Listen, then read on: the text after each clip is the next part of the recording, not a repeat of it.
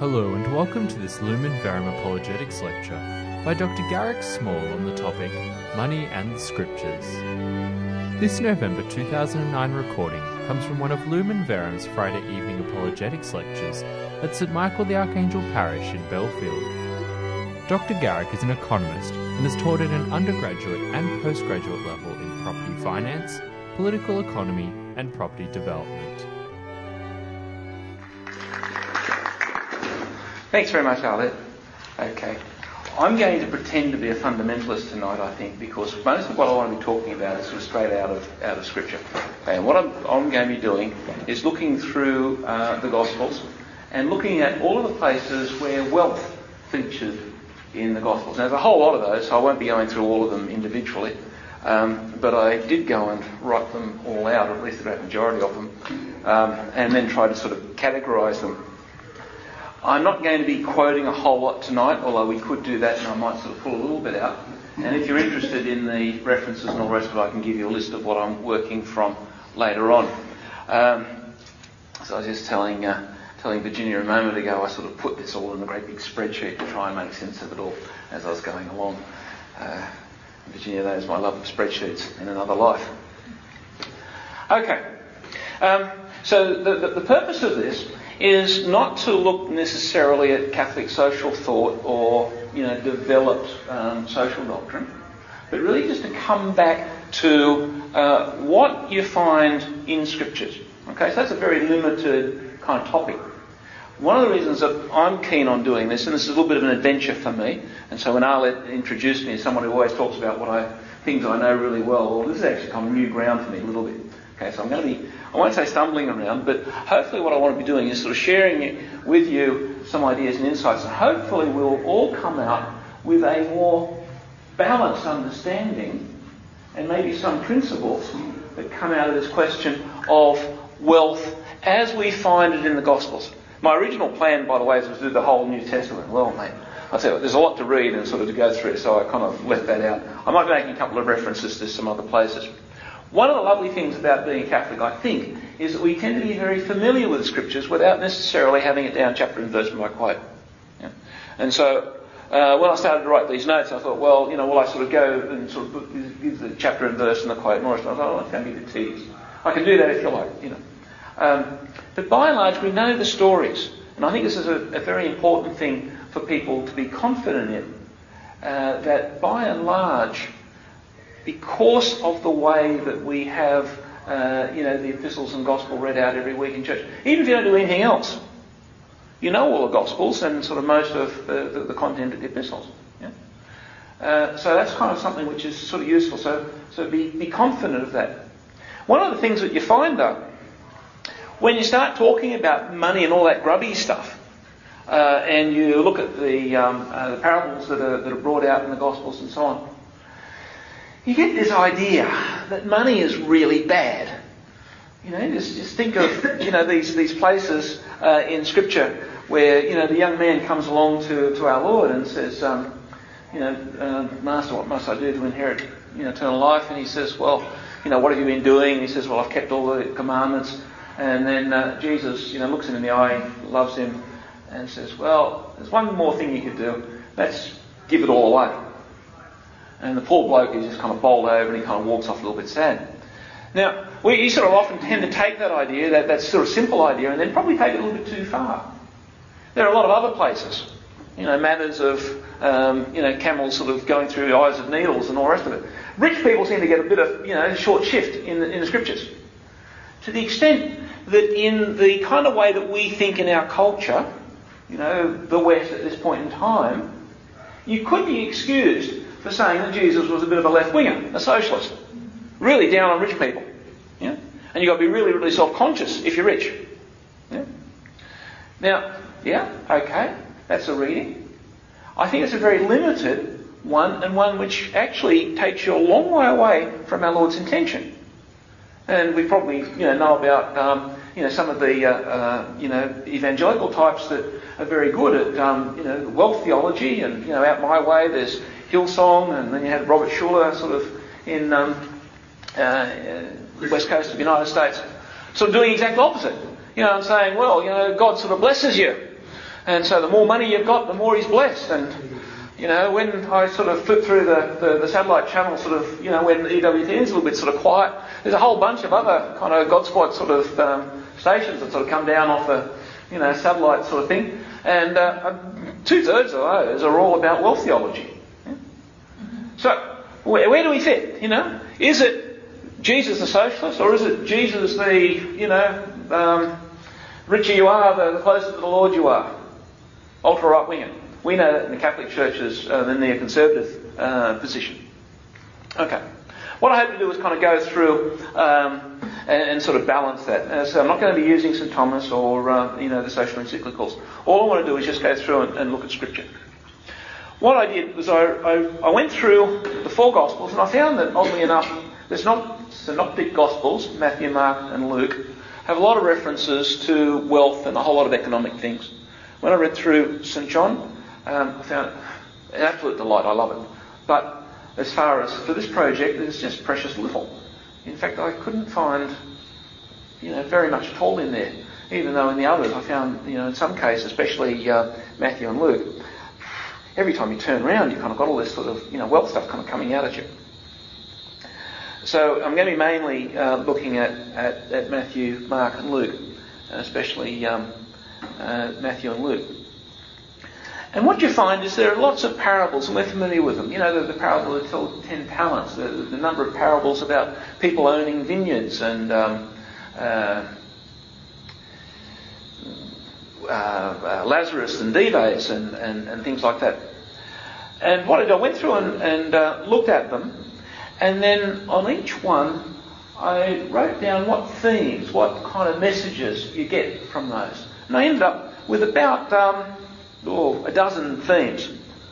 And what I want to do now is kind of go through those and hopefully develop them as a, a progression of ideas that eventually will get us to what I think of as a theology of wealth. Now, That might be a little bit ambitious, but we'll kind of get to that. And then I want to sort of jump in um, and then apply that to uh, some current issues. Okay. The first thing um, I uh, like about um, wealth is that it comes to us as gift. And that comes from, uh, and again, you know, just to paraphrase, uh, look at the birds of the air. You they don't sow or reap, and yet the Lord God feeds them. You're given all of the things that we need. Uh, and we find a number of other places um, like that. Um, when uh, Jesus starts his ministry, he uses Peter's boat. Now, we're kind of familiar with that. But just think about what that actually tells us. Peter had a boat. Did Jesus say, you know, give it away so you can come and follow me? He, he actually did that, but he kind of went back to it from time to time. And we kind of need it from time to time. Yeah? This is one of the kind of curious things that we sort of find. I'll be coming back. I'm sort of jumping in a little bit. A little bit. Uh, later on in, in, in Mark, uh, he gives a parable of a man who sows seed. And there are lots of seed growing parables in, in the Gospels, as we all know. But um, in uh, chapter 4, 26 to 29, there's a little story about a man who grows, who, casts the seeds out, then the seeds grow, even while the man sleeps. What's our blessed Lord telling us there? That the wealth, which is those bags of corn or, or whatever it is he's going to sort of come to, actually given to him. Sure enough, you throw in the seeds, that's work, but then what do you do? Go home, play Xbox, whatever they used to do back then, and just wait, you know, until six months later they go along and, and there it is all there, right? How much work? Did he actually grow the seed? No. It was given to him. We're scientific. We say, oh, well, you know, that was kind of, you know, the sun and the water and the, you know, all sort of carry But in fact, there's this notion that, that so much of this wealth is coming from the bounty of God. Um,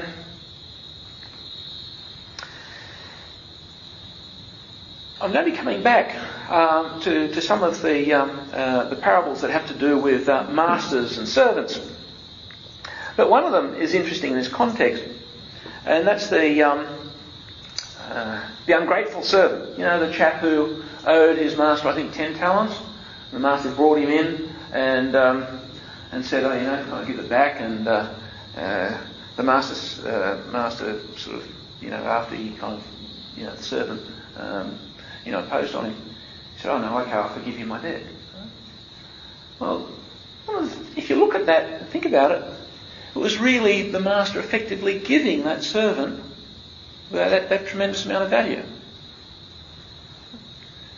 All of our property, all of our wealth, all of our skills, all comes from God. Comes as gift. None of us belong, none of us owe it, own it. None of us have a right to it. I don't have a right to my arms and legs. Or our cleverness. Or anything. Some of us are born with many things. So the first point is that property is gift. And it comes very closely related to the bounty of God. And, and that's, that's, that's important. The next thing, though, is this, this you know, self-consciousness we have about, you know, having to give it all away. You know, the rich young man. And when you look at um, a lot of these stories, the parables themselves, very few of them have to do with giving stuff away. And even the people that our blessed Lord dealt with, in so many cases, they were very wealthy people. I was looking at uh, the story of Zacchaeus, you know, who came along, the tax collector. Now, he must have been pretty rich because he could afford to give away half of his wealth. And then anyone that he ripped off, he was able to you know, repay them fourfold over. But does that say he ended up getting around in sort of rags as a result? Yeah? Now, often we sort of think, you know, you give away half your wealth, you pay off anyone that you've, you've stolen from it four times, how much is left? Well, it actually doesn't say that he ended up reduced to pauperism. When you have all the parables about people owning things, the, um, you know, the, the, the, chap who had the vineyard, uh, and there are a number of those. Was the point that the vineyard had to be given away? Uh, there's the, uh, the parable is fairly well known of, um, you know, the, um, uh, you know, the bad tenants and I looked at that and I thought, whoa, that's really fantastic because I'm a property economist, you see. I mean, you know, that's kind of leasing and, you know, rental values and all that sort of stuff. And uh, so I kind of warmed to that. But the point of the parable isn't that having that wealth, owning the vineyard, you have to give it away in order to get to the kingdom. In fact, it was all about the tenants not paying their rent. Now, normally we think of, of landlords as these people, you know, with the black cloaks and coming in and sort of throwing out the widows and all that sort of thing, right? Because they don't pay the rent. But here's a story about they should have paid the rent. And we find that in many places as well. So we have many, many parables uh, that are about people owning things. And it doesn't involve giving it away. We have many friends. Um, Lazarus, uh, apparently, was fairly wealthy. Joseph of Arimathea, you know, the chap who owned the, uh, the tomb that Jesus sort of did a short stay in. Um, fairly wealthy. Yeah? Uh, and many people in the early times. Now, when we get to the actually the apostles, we kind of read of people giving away their wealth and uh, selling their land and distributing among the poor. Okay, so that's again looking a bit sort of socialist and stuff. But that was something they did by choice. Okay, not as a necessary part of their kind of Christianity. There's sort of something else in there, I guess, is, is the point. Yeah? And, and the real point I'm making at, at this point is that property comes as gift, but then private property is recognised and accepted in the scriptures. Yeah? we're still a long way away from the wealth theology, but there's this notion uh, that, private property is supported, but it certainly isn't criticised. Now, we've still got the problem with, you know, camels and needles and sort of the rich kind of having trouble getting into heaven and all that sort of thing. We've got to get to that. But the important thing is that we have to sort of see, first of all, property comes from our blessed Lord. Because He loves us. We don't have any call on it. He tends to give us a lot more than we need. Um, I'm told that one of the places where the Muslims are kind of on the ball is that they get really cross with economists for saying that economics is about the allocation of scarce resources, you know, amongst people with, you know, infinite wants. Aristotle didn't like us talking about infinite wants because he would say that's disordered. But the Muslims are really down on this idea that there's scarce resources. Why is that? Because in their case, they would say God is, is merciful and, and bountiful and that sort of stuff. He actually gives you heaps of stuff. What was the word scarce resources? Scarce resources is a, is a term that, that uh, is common in economics. Oh, what it means is that there's not very much um, around uh, in terms of um, you know food, clothing, and shelter. All those raw materials we need to make things, and what we have to do is work really hard to find them. Yeah. Oh, sorry, I thought it was jargon. Oh no, it, it, yep. Okay. No, no, no, no. Si- simply that you know we have to work hard. Now you see the trick about it is that in, in reality, as a result of original sin, we have to work to go and turn the things which are kind of lying around available to us into things that we can use. So I have a lot of friends in Fiji, and they have to work really hard because they have to, you know, climb up coconut trees to go and you know get their food every morning, all that sort of stuff. Um, you know, and they spend the rest of the day just kind of lolling around and telling stories. It's really a lovely way to live. So the resources are there, you know, the coconut trees and all the other things that they need, but they do have to do a certain amount of physical work. Now we're very aware of the work that we have to do, and that's sort of a preoccupation that humans have. And generally, I would prefer to get you to do the work. Yeah? And that's when I sort of in economics to say, well, that's because there's not enough stuff around, and you have to do the work, and I won't tell you that I'm sort of, you know, sitting back and getting you to do it for me, right? So that's kind of the perception that we have. Um, but the, the, the point that I want get us to think about is how much has God given us? Turns out it's a huge amount. Our difficulty is we tend to tie it up very often. We make it unavailable. I'm told that if we're allowed to uh, price diamonds at their real price, um, you know, you couldn't exactly pave roads with them, but there's certainly they come at a far lower price than, than what we pay for and we save up for years and years to go and sort of buy, you know, one for our lady love or, you know, engagement ring or what have you. Um, the, the price is kept because they're kept away from us because of an artificial scarcity. And the same with a lot of the raw materials we find around the place. We have ample food in um, many parts of the world. Um, you know, food is grown and then sort of thrown into the sea or ploughed back into the ground. Yeah. And many, many places where we have ample resources. Muslims are onto that. Uh, I think it'd be good if more Christians were onto it. Uh, because uh, God has given us a tremendous amount of bounty. The hard stuff is the work that we have to do to turn those raw materials in, into something useful. And we tend to like to get other people to do it for us. Now, when we get to the distinction though between the stuff, the coconuts sitting in the trees or the diamonds in the ground or what have you, and then getting it into something where we can use, we're actually not talking about the wealth, the property, the, the raw materials, the things which God's given us. Right? We're talking about something else. We're talking about human labour. And so by distinguishing between these two things, what God has given us versus the labour to get it to be useful to us. Yeah. On one hand, we're talking about what God's given us. On the other hand, we're talking about relationships between people. Sort of makes sense? It's a little bit of a tricky one. Because as we go further, what we're going to find, or what I hope to, to, to, to get you to think about, is the way that God has been fantastic at giving us all this stuff. But then we get mean and niggly by trying to control other people to do the work for us. Okay, let's kind of um, keep moving along with this. Um, my, my points there is that really property is gift, that we've got private property all over the place in Scripture. And if you want to, you know, we can sort of look at some more examples, um, but I don't want to kind of feel like sort do it to death, um, looking at particular um, cases and so on.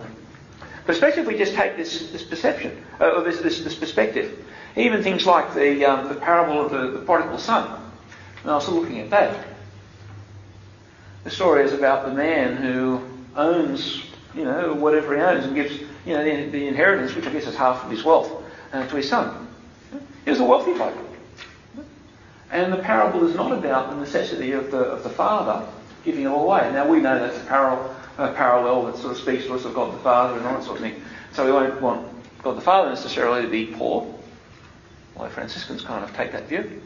And I go along with it. Um, but the point is that it's still okay for um, you know the, the father in the parable son to be uh, prodigal son uh, to be a wealthy man. That's, that's really my point there. Yeah? So private property is not um, you know spoken badly of in the gospel. When you get to the story of the rich young man, we think through that, we say, well, what's going on there? Uh, you know, surely that is the, the, the, proof text to say that wealth is going to be an impediment to getting heaven. Well, to a certain extent, I think wealth can be, and we're going to sort of come back and look at the, the role of wealth in, in that particular uh, uh, you know, use.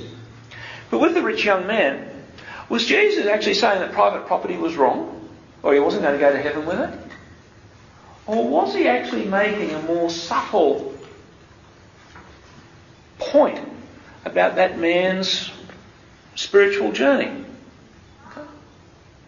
I think what he might have been doing is noticing that that man had an attachment to his wealth, which was going to be a real temptation for him in the future.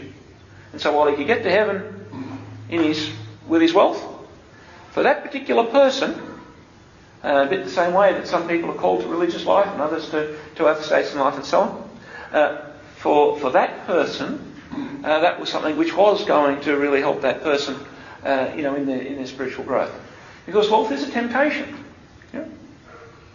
Okay, so now we're kind of moving along. We've got property as, as, as the bounty of God, property as gift. We've got private property as, as you know, quite acceptable in, in the Gospels. But we've got this notion that um, property can be a problem, an impediment. And this is where it starts to get gets really sort of warm and interesting, I think. There are a number of places in the uh, in the scriptures, uh, and again, I can give you, uh, you know, I've got a nice little page here. I'm not going to be able to find it quickly. I can sort of find some of them. Um, the obligations um, of of wealth. Um, I'll go back to the uh, uh, the case of the um, uh, the bad tenants. In a sense, they were enjoying, they were using the, uh, uh, the vineyard, they had an obligation to pay the rent, didn't they?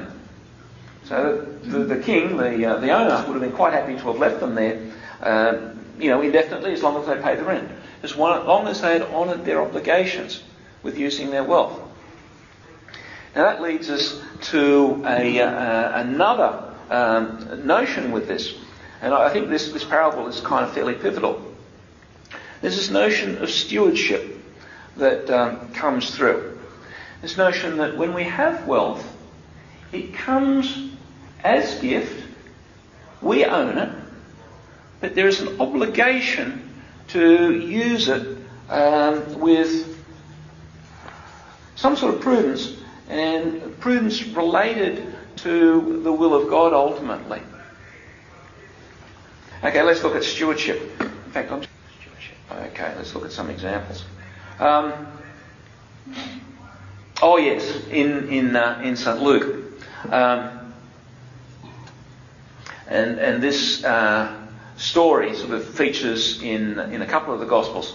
Uh, the the notion of um, uh, the steward or the servant of, of the master who goes out to travel somewhere. In some cases, it's um, uh, you know the uh, uh, anyway, whatever the, the master does. What sort of a steward then is faithful and wise enough for the master to place him over his household uh, to give them their allowance of food in the proper time? Okay?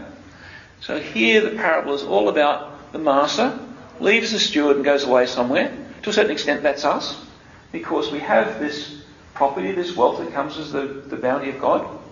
We have obligations to use it responsibly. Okay, um, you know, many people that say you know, have either uh, businesses to run or families to run. Okay, there is sort of wealth there. You're going to be feeding your children, you're going to be paying your employees, and doing all those sort of things. Many places we have obligations. Okay, if we see our wealth as coming from um, our blessed Lord, from from from from God, then we can really put ourselves in this parable. Uh, we are really that steward. What sort of a steward then is faithful and wise enough for the master to place him over the household to give them their allowance of food at the proper time? Happy that servant that finds him at this employment. I tell you truly, he will place him over everything he owns. Okay. What's that telling us? That when we have this private property, we have obligations to others with it. I'm going to be talking a little bit later about the um, emissions trading scheme and uh, how this notion of, of property, um, you know, there, there's an appropriate way of, of dealing with property and an inappropriate way. But what's really, what our Lord is coming, um, is, is, presenting uh, with, with this parable is this notion that we really do have obligations whenever we have something. Now that can be a physical thing we have. I might own a factory. I might own a house. My, my children's house, or like my family's house, or the factory that my employees own. Might be a farm. Just about every case where I own something, in one way or another, there's one dimension of it which helps me personally. But there's another dimension of it which will be there for the use, the benefit of others. In a household, it's pretty obvious. You know, fathers go out and sort of work and buy houses and provide food and all the rest of it, and they just give it to their kids. And I could understand having to go to confession if I was to starve my kids.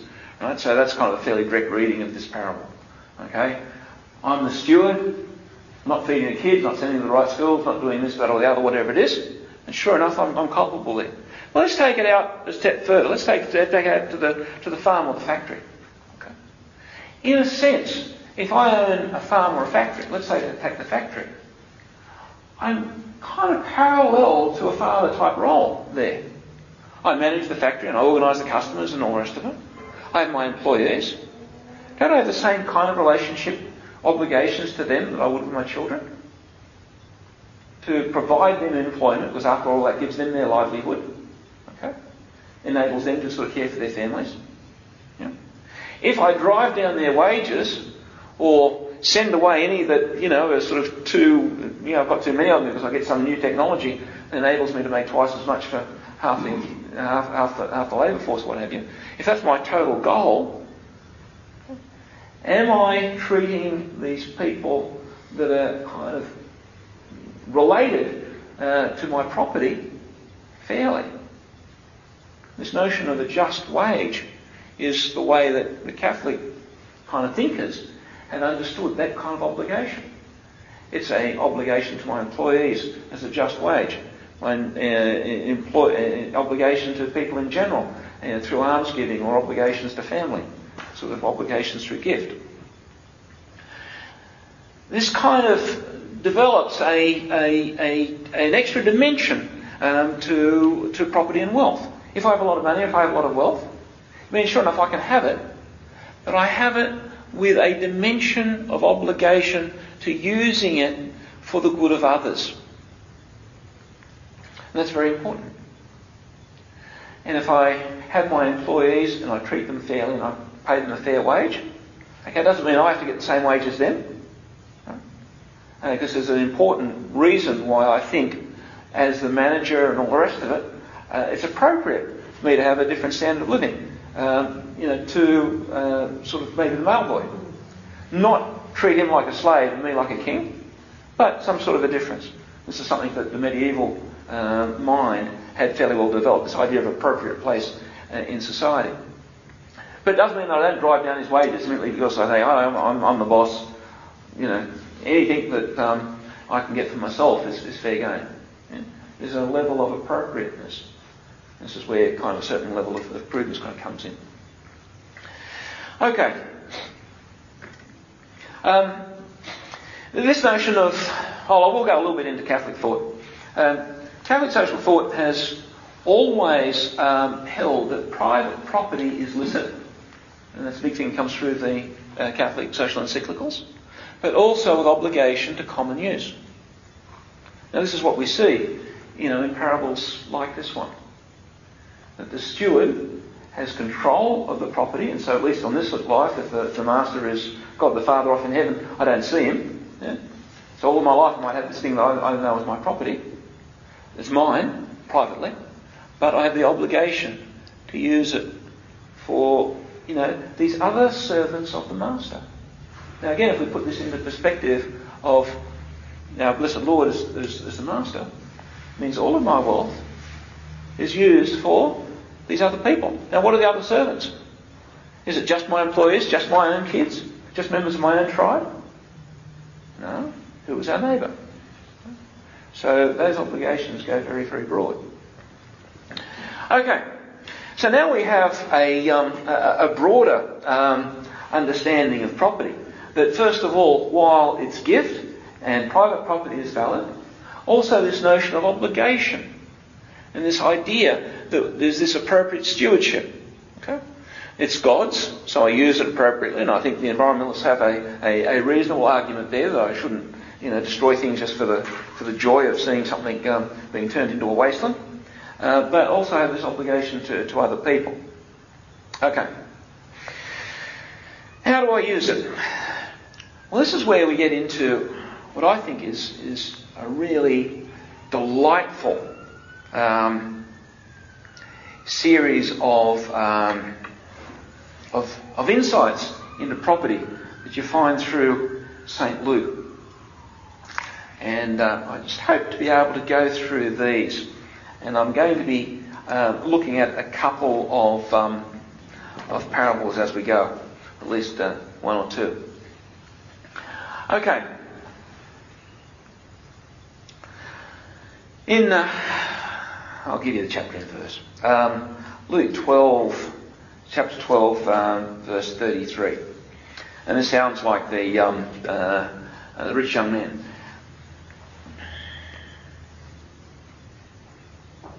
Sell your possessions and give alms. Get yourselves purses that do not, um, do not wear out, treasure that will not fail you in heaven, where no thief can reach it and no moth, moth destroy it. For where your treasure is, there will your heart be also. Okay? Now we're going back to the socialists, aren't we? Yeah.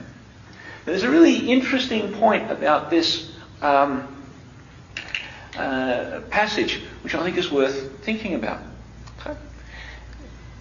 While we start off by saying sell your possessions and give alms, we don't actually say sell all your possessions. We are still talking about giving alms. But the important thing is get yourself purses that do not wear out and this treasure that will not fail you. Now, that's kind of interesting.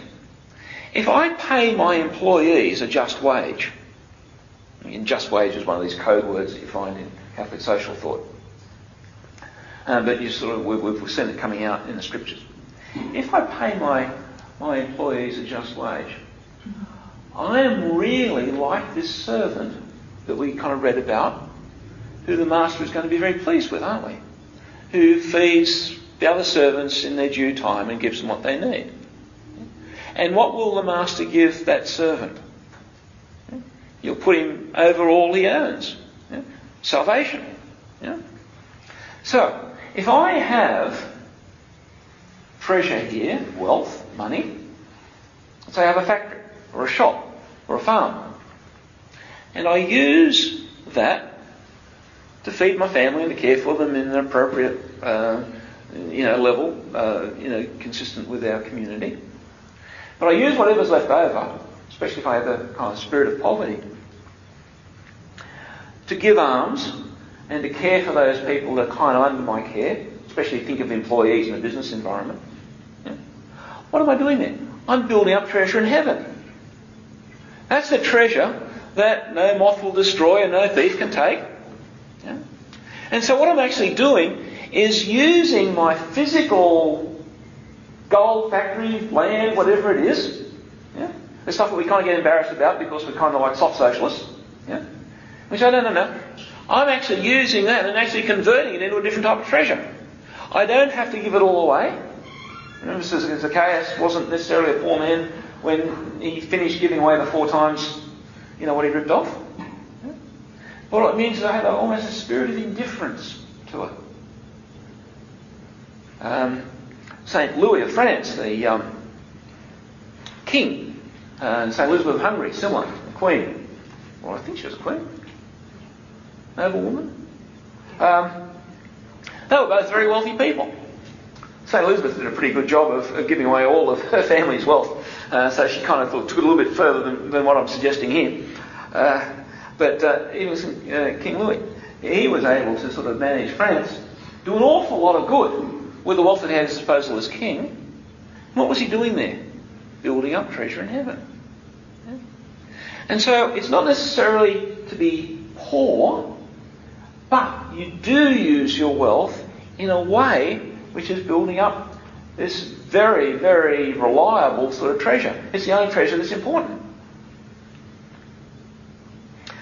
And there's a lovely little line here, and I think I'm going to sort of write it on my bedroom wall or on my study wall or something because it is, it's been sort of buzzing around my head for a while now. For where your treasure is, there will your heart be also. Now, we've all heard this many times before. What is saying there? You know, if I'm thinking about fixing the car and all that sort of stuff, and I'm supposed to be praying the rosary, and I do that all the time, yeah, that's where my treasure is, mate. And I'll tell you what, this is a problem. You know? But if I'm thinking about my treasure that I'm building up in heaven, and the treasure I'm building up is how I'm using my wealth, my uh, whatever other gifts and graces the good Lord's given me, to help the people around me. Again, not necessarily by getting around in rags. Good for some people. But however you do it, in whatever capacity, you're using your wealth to build up this, this treasure. And that's fantastic. Now you can do that while still being a fabulously successful businessman. Doesn't mean you have to be a failure. Doesn't mean you have to go around. There are a whole lot of Catholics and Christians who go around sort of thinking that sort of hard work and really excelling at your work is somehow kind of embarrassing because that's sort of putting yourself, you know, above everybody else or what have you. And therefore you don't do it. And that's kind of shy away. And I think it's an excuse for uh, not doing what the good Lord wants. I just can I just add there that I, I think there must be some.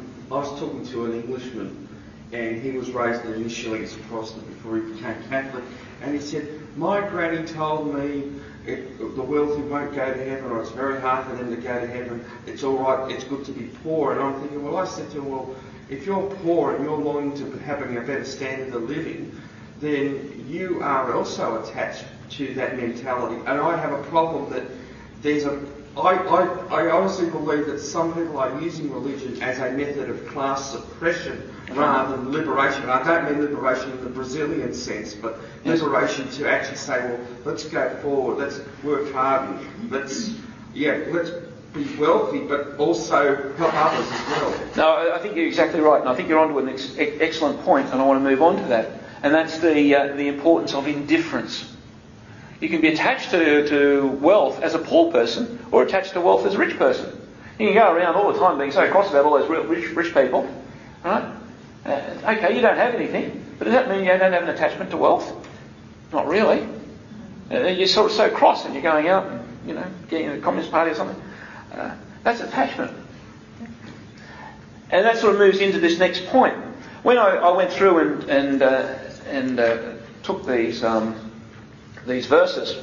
Um, the most, one of the uh, topics I found, one of the themes was indifference.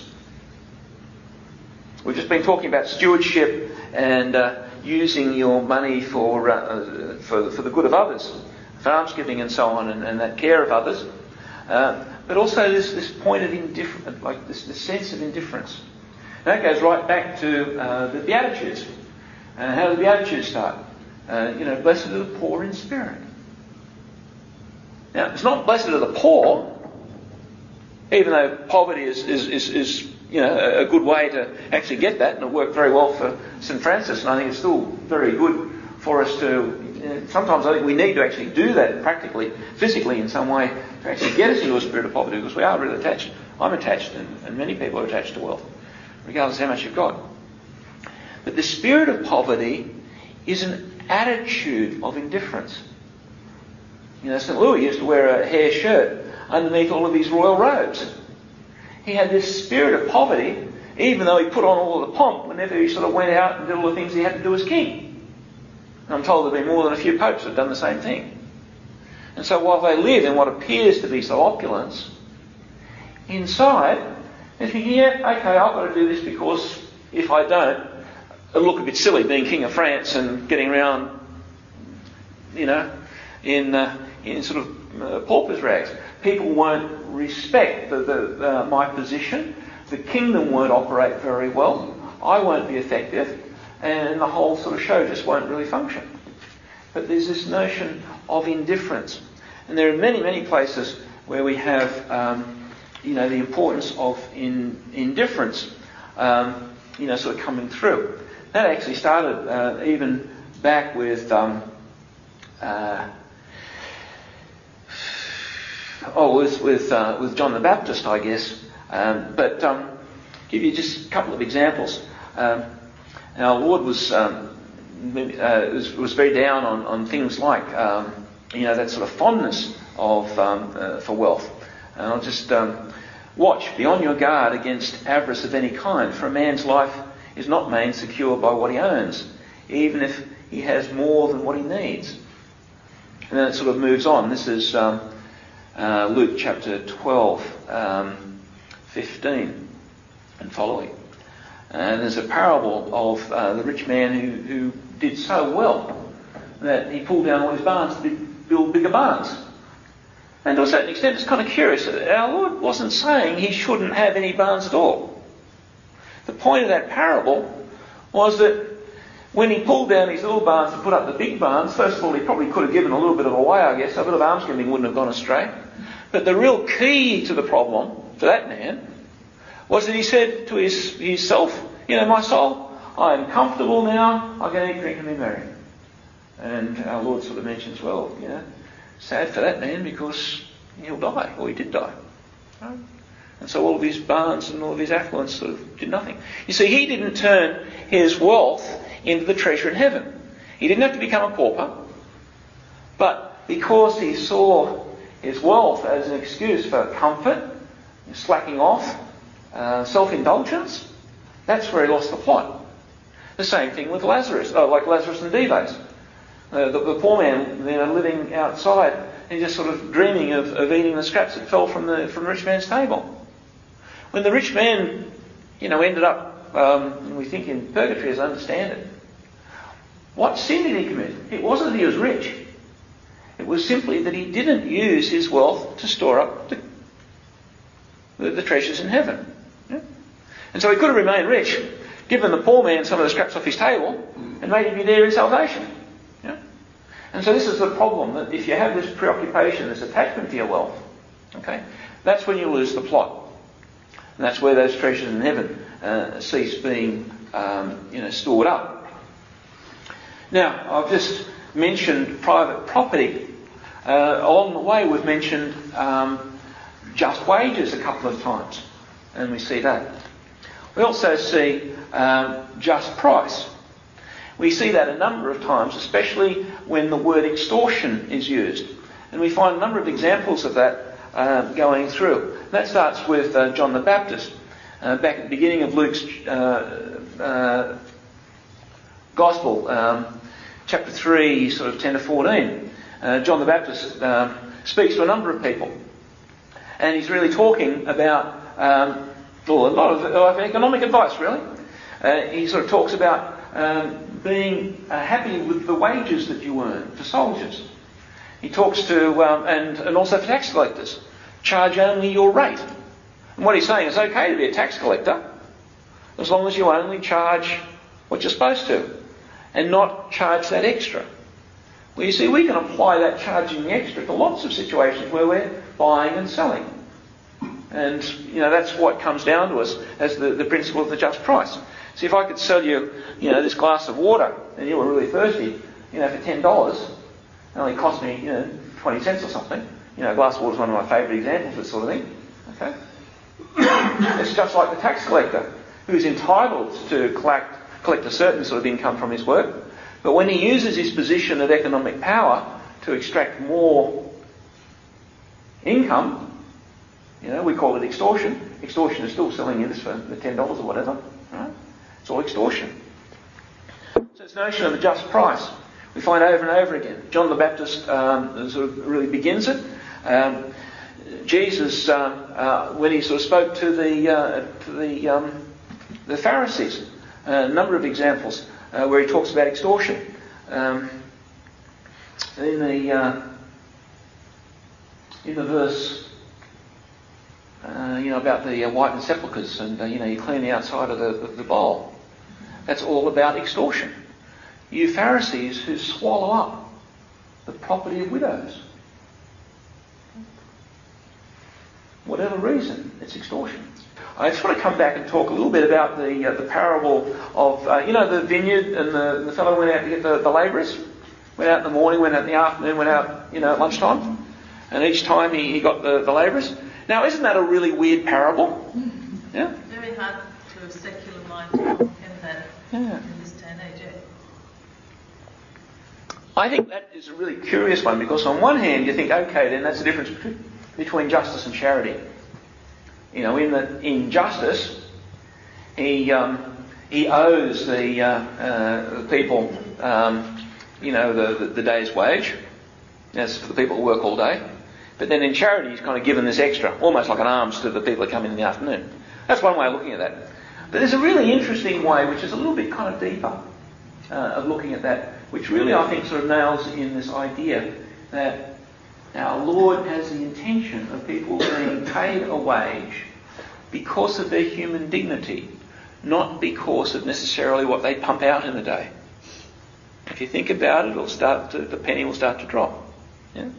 That master, the, the vineyard owner, what does he do? Just think about those, those people that he hires. He hires people in the morning. He goes out, and there sort of might be people down there in the market's place or the piazza or whatever it is. Okay, and he brings them in to go and do his, do his um, uh, uh, picking the picking the grapes for him. That's fine.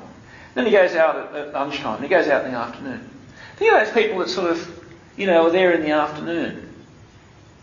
They're still human beings. They've got two arms and two legs. A lot of them would have had families. Maybe those people have been sort of traipsing around. We don't know. But maybe they've been sort of traipsing around trying to find work that morning. And ended up in the piazza after everything else had failed. And they would have been going home to sort of feed their kids. Nothing that night. So, Garrick, are you saying that that in that case was a just wage and, and God would not pay less than a just wage? Yeah. Sort of thing. Okay. Now, this is something that it takes a little while to see the cat, I think, for this one. But, you see, if you see people that the just wage is partly for what you do, but partly for your willingness to, to, to apply yourself, and partly simply for your human dignity, then you've got a completely different take on, on the way we pay things. Now, in our community, we already do that to a certain extent because, you know, people that don't get a job, we sort of pay them the dole, and people that have lost a leg or something, we'll pay them sickness benefits and so on. So we kind of have a consciousness of this. But I think it's something more and sort of fuller and sort of gives you more of a, of a theoretical um, uh, framework to work in when you have this idea of, of just price. And the Catholic world has really developed over a, long way. But this parable, I think, is just a really lovely example of it. Yeah? Would it also be um, correct to add another dimension that they paid according to what they actually need for their subsistence?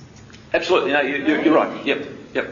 And, and this is where you see if, you, if you're thinking in terms of the worker who has the family to feed, and even though he's been traipsing around all morning, he's willing to work. He was there in the afternoon looking for work. Uh, and then the and then the master brought him home. Sure enough, he didn't have to pay him the full pay, the full pay, but in a sense, respecting and understanding his, his human dignity, his needs, and to a certain extent his, his willingness to work, um, you know, is what got him paid. Uh, this is sort of like a bit of a, a personal kind of interest in me, and I don't want to waste too much time on it. But at one stage, when I was, I was sort of very much on the right of politics, uh, it used to sort of strike me as kind of peculiar why everyone wasn't paid on, on piece rates, you know, like a salesman, you know, on a commission. You know, if you do a whole lot of work, then you get a whole lot of money. If you get a little bit of work, you get a little bit of money. That, that to me seems really fair. And I was kind of really big on, on, on fairness and justice and all that sort of carry on. Then I thought about somebody, uh, like someone serving in a shop. You know, you know, you might be there, you know, in the newsagents or, you know, an afternoon job for you or something, right? Do you have any control over how many people come in and how many newspapers you sell? Mm-hmm. Yeah.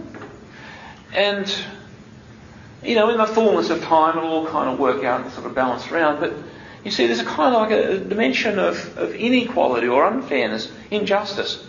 If you were to pay that newspaper, like the person at the counter, or the person at the counter at Woolies or something, you know, a percentage on exactly how much went through their till that afternoon. Yeah? And again, you've got to have a little bit of sort of business kind of nous about it. You can't sort of take this too far. But the, but the important thing about it is that there is some kind of work that we do where being paid on exactly what we produce is useful. and sales is an example where it works fairly well. Sometimes you get fairly extreme. But then there are other places where simply being there is really important, like a nurse on night shift. And you might be just kind of sitting there waiting for someone to, you know, sort of ring a buzzer or what have you. Should you only be paid for every buzzer that buzzes? You know? And don't you see that in some places where they've kind of shifted the focus, in a lot of shops especially, you know, where you kind of walk into like a menswear or like a women's wear, like a clothes shop, right? And people all of a sudden sort of start to kind of hound you and sort of, you know, don't let you out of the shop without buying something. They're on commission. Well, you know, that's not quite the right way to run a shop. There's something kind of just not quite social about that, is? Yeah? But if we're going to have people sort of paid simply for being there, like the, like the nurse who is simply waiting for the buzzer to go, then it means we're in a situation a bit like those, those employees that kind of come in late for the vineyard. Yeah? That's all I'm saying. Yeah? And especially it means you have a little different focus. Doesn't mean an absolute socialist kind of focus where everyone gets paid regardless of whether they do any work or not. It does mean that there of these different elements. How much you produce, uh, you know, what your needs are, um, your human dignity, and what you're prepared to do. To a certain extent, standing up and waiting for work means you're just as willing as the person who's actually digging the trenches. And that's what you see in those, those vineyard workers. I think some of them would have been willing, but they simply didn't have the wherewithal. And I, I find that really interesting, and, and, I think there's a lot of depth in that, uh, uh, in that parable. From an economic point of view, you know, you wouldn't get, it's not appropriate, I don't think, for a priest to give that on a sermon on a Sunday morning to, to most people. But it's there, and it's really delicious. It's really delightful when you see it, because it really does give you this depth of, of, of what uh, Catholic social thought is all about. Yeah. Your example about uh, the shop the system being on a commission. I mean, if you take the liberal philosophy, the world is really all about people here maximising wealth. Everything else gives way to that. The people maximising wealth. The government step aside, regulations are cut back, so individuals can maximise their wealth. Yes.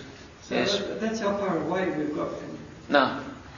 And you see, we're using wealth. Um, there's, there's a lovely um, idea here. We start off looking at um, uh, the, the, notion of building up the treasure in heaven, yeah? where we're using our wealth to convert it into a different currency, you know, this eternal currency. Whereas we've got this other mentality, which is exactly what you're kind of um, pointing towards, which is where we're using wealth as a weapon. That's the Industrial Revolution.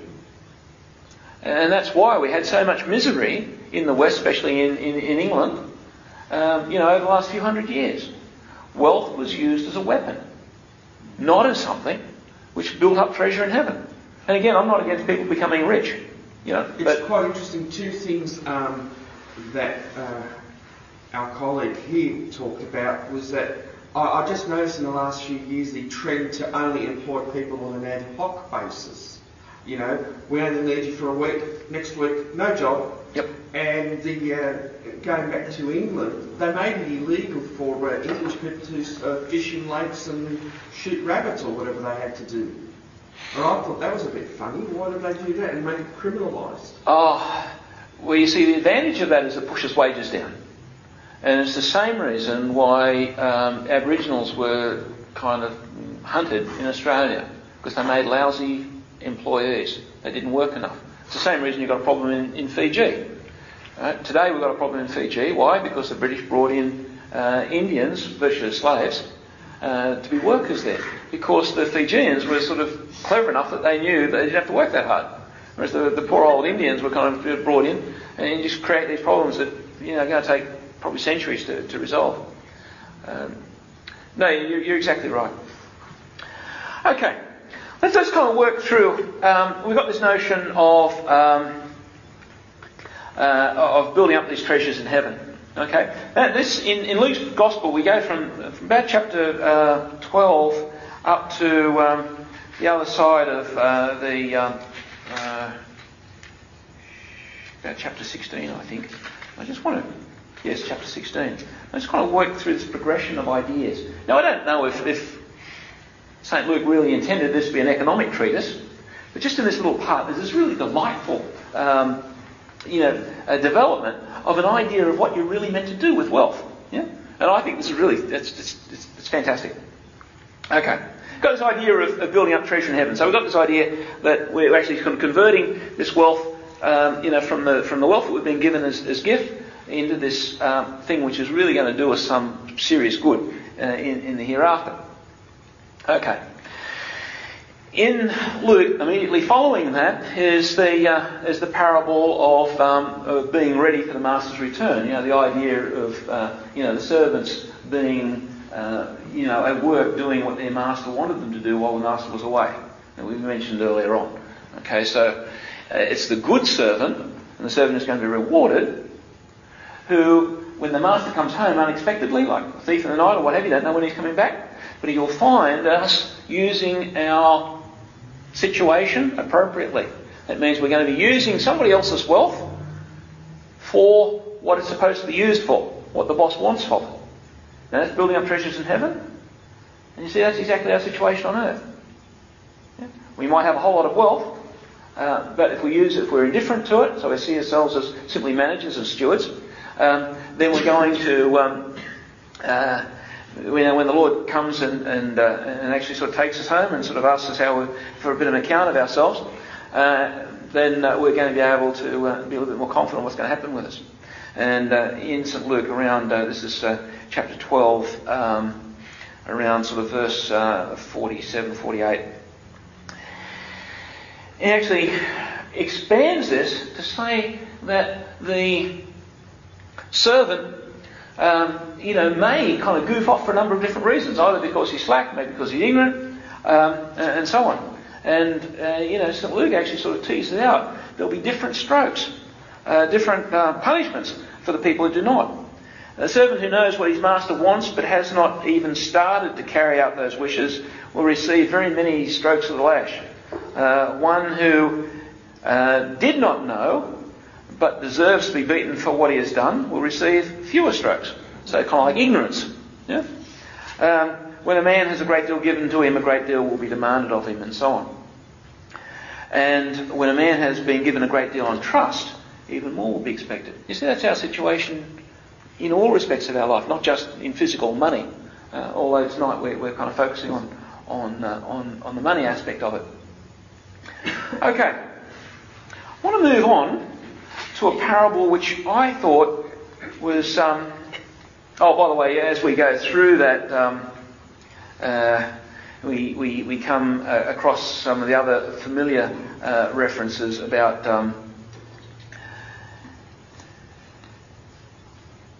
the, uh, the eye of the needle. I don't think I'll be able to find it here. But what I want to move on to, uh, well, I was familiar with that, that, that, that being rich is difficult because it's very easy to become attached to our wealth. And that's the problem with the young man. It's not the wealth, it's the attachment to it. It's not being indifferent to it. Okay? But then we get, and I'll just move along to um, chapter chapter 16. Um, I'll do that and then I'll. Oh no, I'll do the prodigal son. Prodigal son's really interesting. I never thought of the prodigal son as a wealth parable. Yeah? That's not what you associate with it, do you? You think about it. Okay? First of all, the father he gave away half his wealth, that's fine. But uh, did he have to give away at all? No. Okay? But let's look at the son. The son took the wealth of the father. It was a gift. Okay, he was he had a right to it because he was the son. In the same way that we might sort of think we've got a certain right to the bounty, bounty of God, and you know, there's kind of a bit of an argument to, to support that. Yeah. But the son took the wealth of the father, half of his wealth, yeah? and he went and spent it just want to go to the, the very end of this. Okay, because I want you to just kind of link it together with this idea of treasures in heaven. Now, okay, I'll, I'll just read you the, the, verse right at the very end of um, the prodigal son. Um, this is uh, chapter 15, um, 31 32. The father said, My son, you're with me always, and all I have is yours. This is when he's talking to his, his good son. But it was only right we should celebrate and rejoice because your brother here was dead and has come back to life. He was lost and now is found. Now you guys know of that. You've heard it sort of dozens of times. And you kind of know the, the normal sort of associations we put with it. But I want to put a different sort of spin on it. while the son was away, was he rich or poor? Rich. Rich. He was attached to his money. He was using it for his own good. And he was dead. He comes back, wandering over the hills and all the rest of it in his rags, kind of probably smelling of, you know, pig poo and all the rest of it. Huh? He was poor. But what was he? Now he's alive. Isn't that curious? That you see, the treasures of earth don't give your life. But in this poverty, in this particular case, this man came, the, the, the boy, the son, came back poor. He had an openness to God, an acceptance of, of you know, his father's will, an acceptance of his understanding of, of what it was to be a part of the family. He was now fitting in to, to the family, to the values, to, to, to living the right life. Okay? He had life. He had transformed that, that, that, that the poverty of his wealth, which was causing him to be dead, to this treasure that he had as coming back, and he got the ring and the, the gown and all the rest of it. Yeah? His life came through a form of poverty. It's a delightful kind of irony or a, or a paradox. Yeah? But it really kind of, I think, underlines this notion of building up treasure in heaven. Yeah? Because the physical wealth can be transformed into this eternal treasure. And so the, the, the, the, prodigal son, you know, while I don't want to take away anything from the normal interpretation of, of, of, the, of the parable, it has this lovely dimension that sort of fits into this notion of building up treasure in heaven. Yeah? Uh, and especially, um, you know, the way that uh, this, um, when we're given this stuff, you know, the father gave the son this stuff, he actually used it and ended up dead. Now, immediately after that parable, you have the crafty steward. Now, this is a really curly one, right? This is the story of the, uh, the chap, um, and I'll read it out to you. There was a rich man, and he had a steward who was, who was denounced to him for being wasteful of his property. He called the man and said, What is this I hear about you? Draw me up an account of your stewardship. Yeah? Then the steward said to himself, Now that my master has been taking the stewardship from me, what am I going to do? Dig? I'm not strong enough. Go digging? So what does he do? He brings in the master's debtors and he writes down their debts. Most of us think this fellow's dishonest. You know, what's our blessed Lord doing? He's, he's kind of, he's, he's, lost the plot here. He's actually recommending thievery to us. Yeah? Has the crafty steward actually stolen anything? What do you do? Then he called in his master's debtors one by one. To the first he said, How much do you owe my master? One hundred measures of oil was the reply. The steward said, Here, take your bond, sit down straight away and write fifty. To another, And you, sir, how much do you owe? One hundred measures of wheat was the reply. The steward said, Here, take your bond and write eighty. He didn't steal anything. And in fact, this steward would have been doing no more than he had the right and authority to as the master servant. Because remember, the stewards here were like middle management. This could be, you know, the manager of the, of the, of the I don't know, um, local Westfield or something. This is a person with a fair bit of authority. He was able to make decisions and sort of manage the, the master's affairs. Now you think about Kmart, manager in there. Okay? There are occasions where he'll look at something, you know, slow moving stock, and he'll say, okay, then, you know, this normally sells for $20. Let's write it down and sort of move it off and we'll sell it for 50 or, or 10 or whatever it was. Let's say 20, 10, whatever. Okay? It's totally within the competence of that manager for Kmart to take the thing which should be sold at 20 and sell it for 10, isn't it? That's not theft. It's not lying. Now, for that manager at Kmart, if he's looking for another job, and some people come in and sort of buy all these things, camping gear or whatever it is, at ten dollars, they can think, oh, this is a nice bloke. Yeah. I'll be buddies with him. Yeah. He hasn't stolen. He's working totally within the competence of, of, of the authority that he had. And in fact, the master even praises him later on. The master didn't end up poor as a result. I mean, the fellow's okay, he sort of lost 50 measures of wheat and, and whatever else in that. But You think about that, may have been the profit he might have been making. He still may have been making a bit of a profit. I mean, with the Kmart example, um, you know, the thing might have only cost me five dollars to put it on the shelf. I wanted to sell it for, for twenty. Now I'm only selling for ten.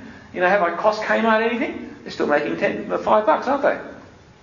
Actually, there's another aspect that that money might be retrieved because Mhm. the, the money or what was owing to the master might never be retrieved.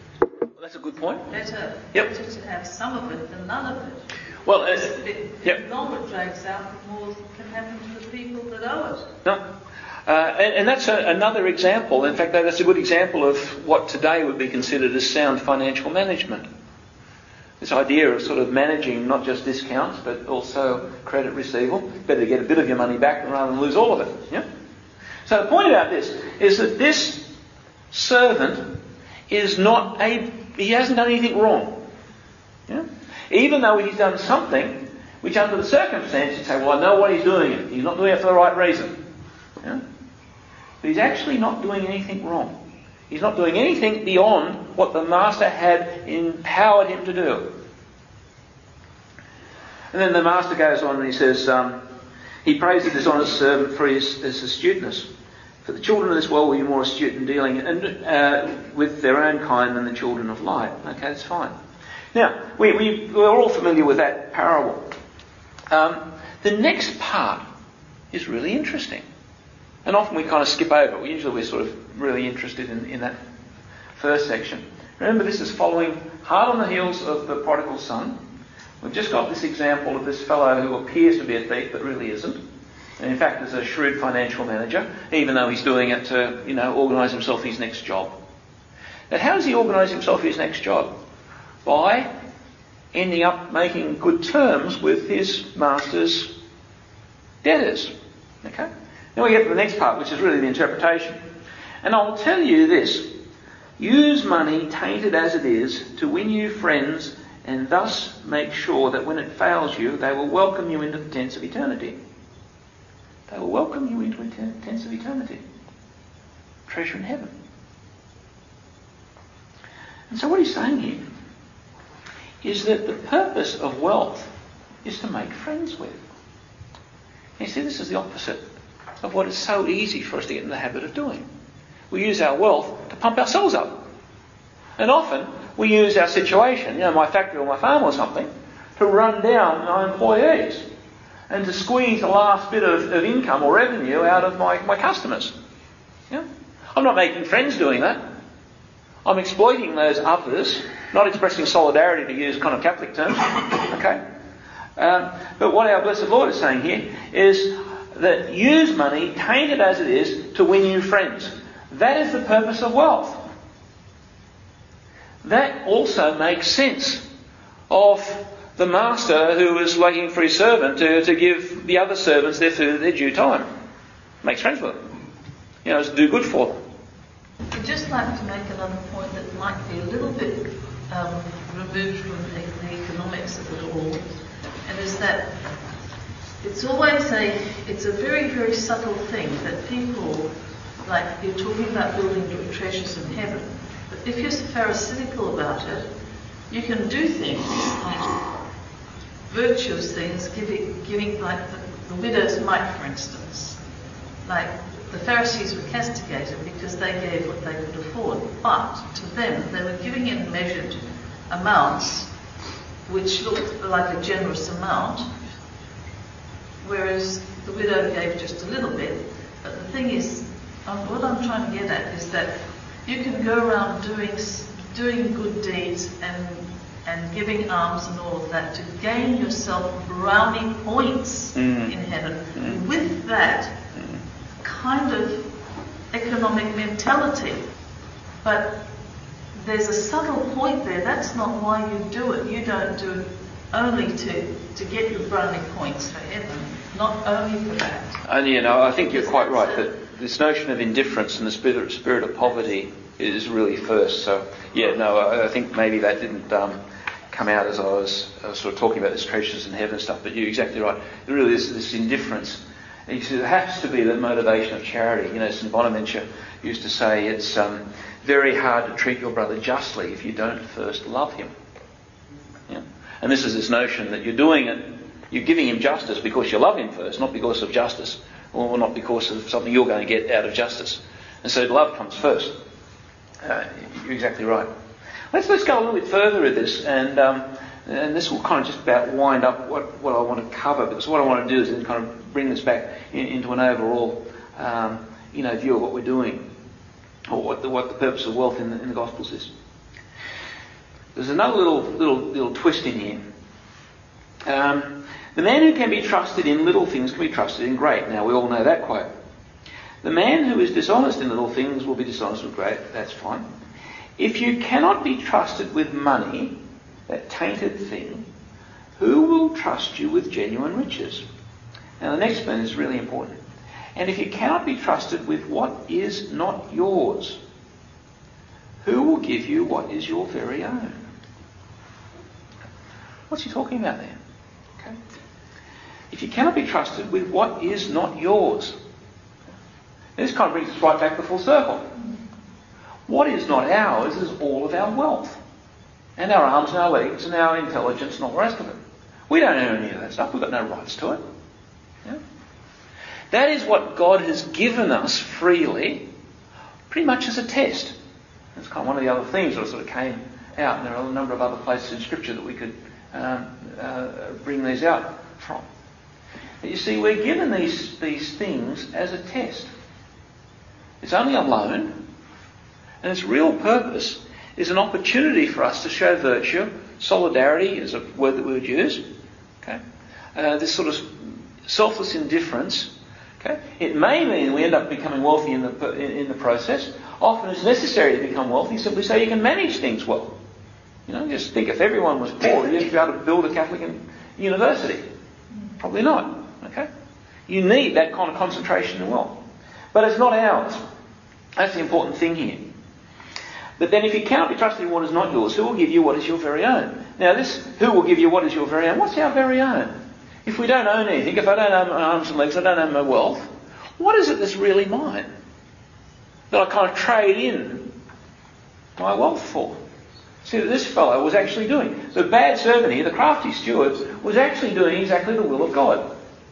He was using something that wasn't his, right, to change for something that was going to be his. Okay? Why did God make us?